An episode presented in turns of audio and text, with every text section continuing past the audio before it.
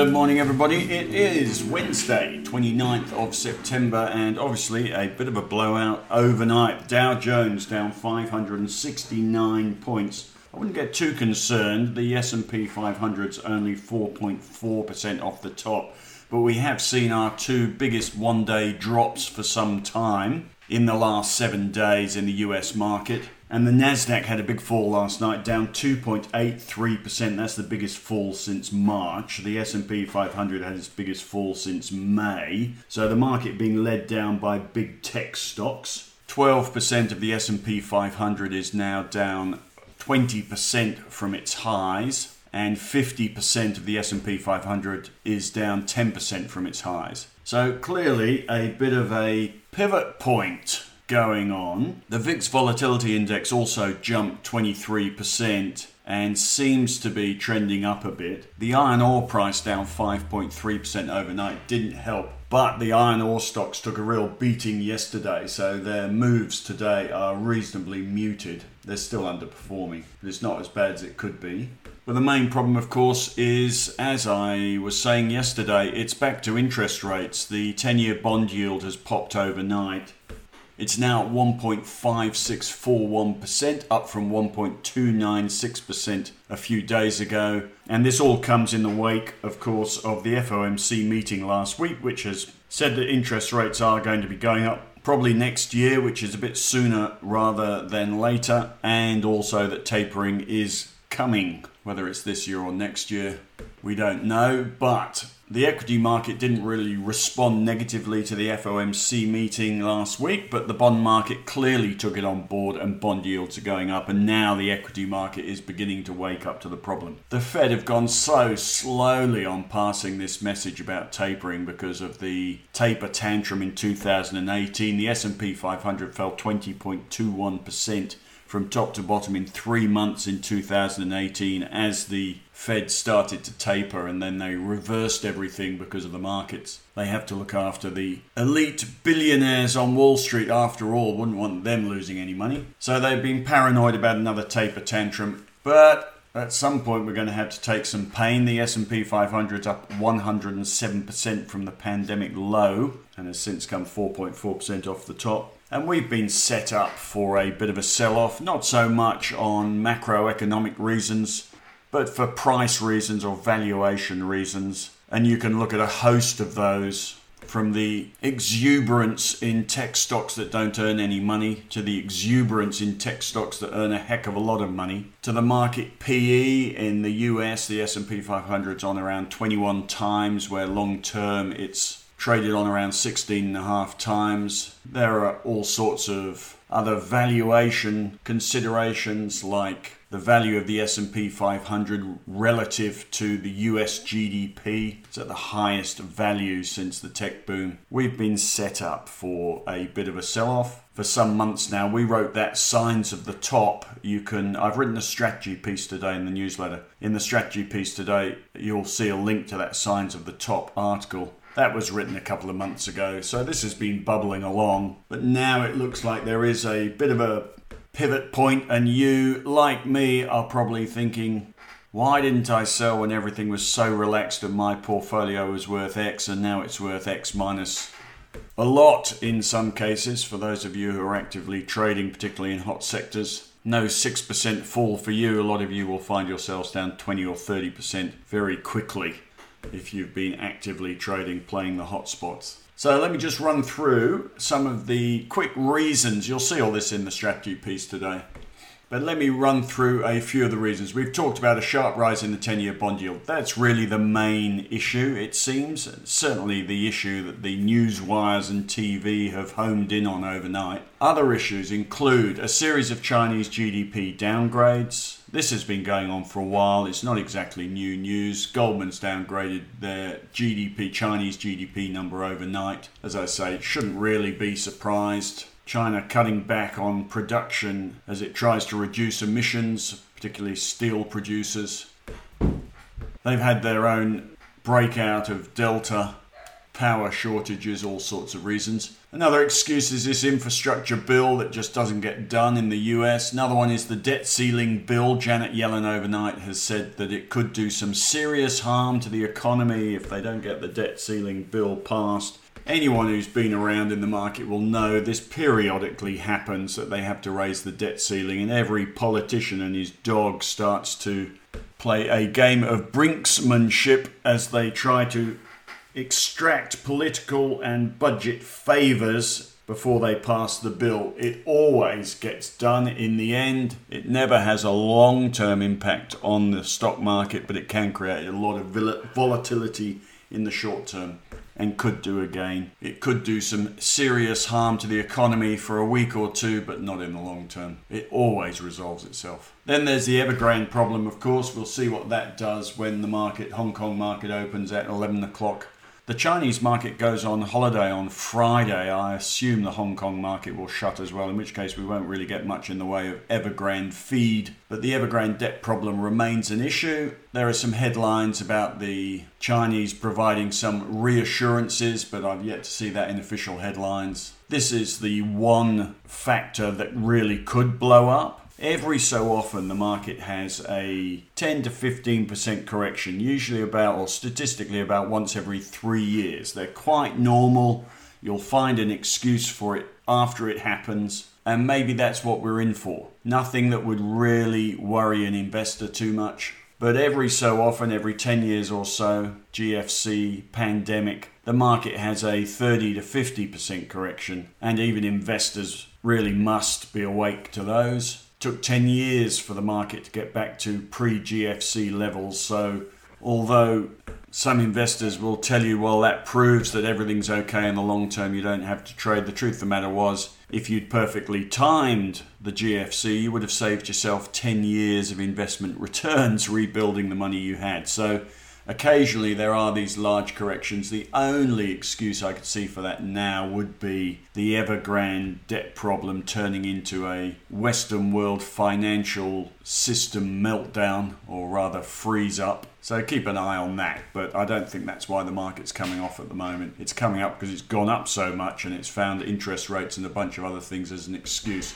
For Australia, of course, we've had the iron ore price going down as well, and I can't help feeling that that could be somewhere near the, the lows, too late to sell, looking to buy. And then overnight, the TV commentators and their guess is as good as yours, let me tell you. The TV commentators have honed in on the charts because they've got nothing else to go on when trying to predict the future and they're showing the S&P 500 breaking through the 50-day moving average, about to break through the 100-day moving average, possibly find resistance at the 150-day moving average lines on a chart. It's all a bunch of hocus pocus, but when you're completely lost at sea, any flagpole, well, you don't get flagpoles at sea, anything to hold on to when you're lost, you will hold on to. So the charts are it and it's quite clear that there is some pivot point. But I've put a lot of charts in the S&P 500, uh, sorry, in the strategy piece today, including the S&P 500, and you'll see it's still in a big uptrend. It's moving from top to bottom of the trading range, but there's no major break of trend yet. Could easily bottom in the short term, so there's nothing of major stress there for investors to worry about anyway. And they've also picked up on the topping out of major tech stocks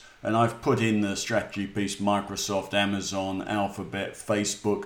Truth of the matter is, again, they haven't broken the big uptrends they've been in since the pandemic, since before the pandemic for some of them, like Microsoft. And they do look to be heading from the top to the bottom of the trading range, but that wouldn't be disastrous.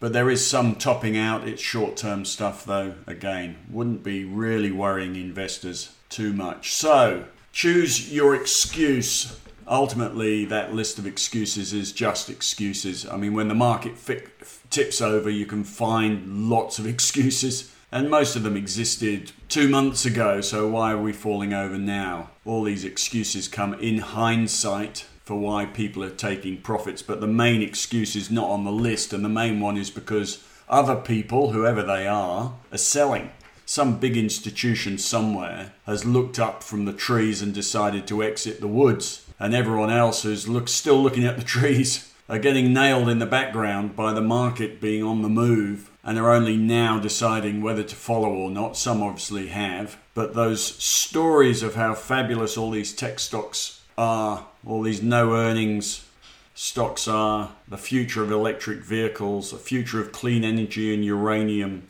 the demand for lithium, all these stories get forgotten, especially in the hot stocks, when faith is lost. And for many of us, uh, many of you, and for many people in the equity markets, when you see this sort of sell off and you see your portfolio suddenly worth significantly less, the game is sell first, think later. And that's perfectly normal, nothing wrong with that and it seems to have started. Yes, we might bounce today. We were down 105 today. We're only down 72. Short term, short term is quite clear on the bigger charts. There is potentially a bigger pivot point going on. Now, a few bullet points about if this market does have a more significant correction than moving from top to bottom of the range.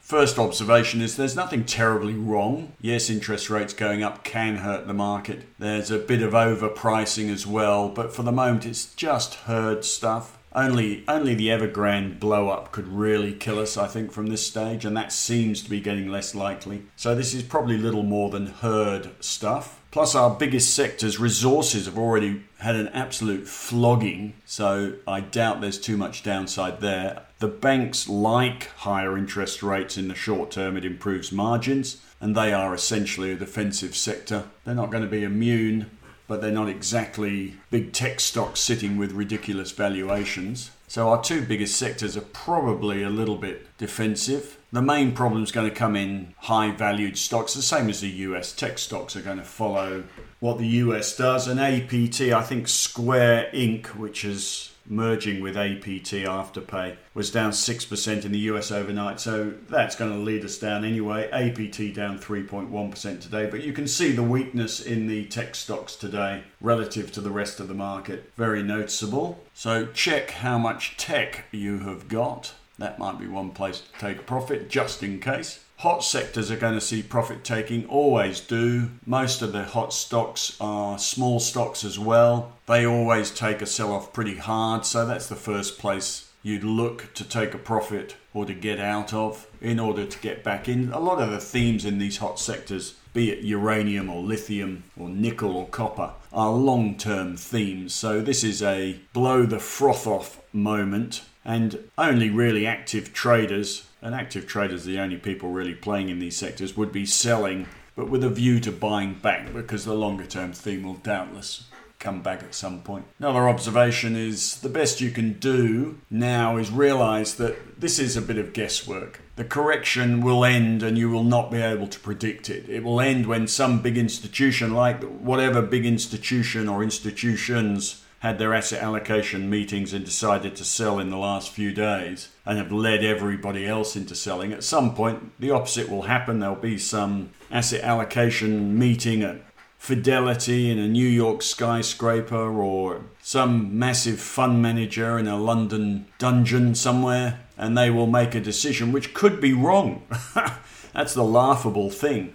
Fund managers are only trying to do their best. They're not gods. They don't know. But if they're big enough, they will move the market. So at some point, some big institution could erroneously decide to start buying the market and turn this whole thing around. You cannot time that. You do not know. So what I'm suggesting to you is you just, in moments of volatility and not knowing what to do, as as we have now, you have to make your own personal decision, and the decision will depend on how active you are, what your level of risk is. And there's a scale from active traders who will be taking profits on everything now to long term, don't disturb me investors who will continue to profess their faith in the long term, which is probably correct, and do nothing. Neither approaches is wrong, but you are probably sitting on some scale in the middle of that. In fact, a lot of our demographic would profess to be investors, in which case, this I don't think is enough to scare you yet. There's nothing majorly wrong unless Evergrande goes wrong. But you might be somewhere on the scale, and the way to work that out is to have a look down your stocks and see what you're holding. Are you a trader or are you a don't disturb me investor? Some stocks will be trades, some stocks will be investments. Make your own minds up. I've written about what I would do. I can't actually do too much because I'm very limited on what I can trade depending on what I'm writing about in the newsletter. We have periods where we're not allowed to trade in stocks we've written about. So I, I don't do too much, but I do sometimes hanker to be a citizen.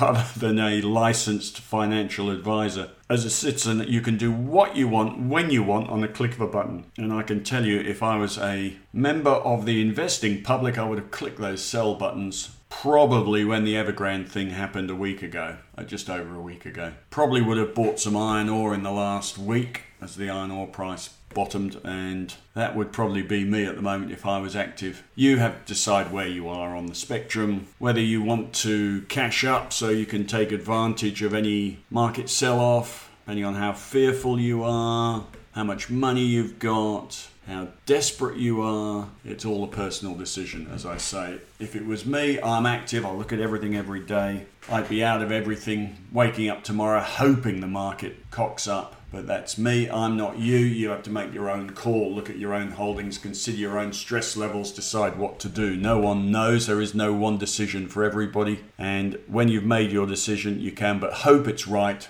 on whatever time frame you operate on because there is no certainty. Right, that's about that. I've got an article at the bottom of the strategy piece today called Having Trouble Selling. This is a classic article that has always got a lot of response when it's been in the newspapers over the last 20 years. The article professes to help anyone who has any indecision about selling. It suggests that if you read the article, you will have sold whatever it is by the time you get to the bottom. Have a read of that. Lastly, worth saying, my comments about what I would do are nothing to do with the Marcus Today SMAs. The SMAs are for investors. They're not going to be reacting or trading in the short term out of fear. SMAs are professionally run, require a process, systems, and, and have an eye on the long term, not an eye on exploiting today. And as I say, at some point soon, I will disassociate the newsletter from the SMAs because I want the newsletter to have a much more aggressive, possibly short term portfolio, which is probably more a collection of ideas, which is more suited, I think, to a daily newsletter. Right, that's about that. Victorian case numbers over 900. Golf is back on, although it's going to be raining cats and dogs, typical. That's about that.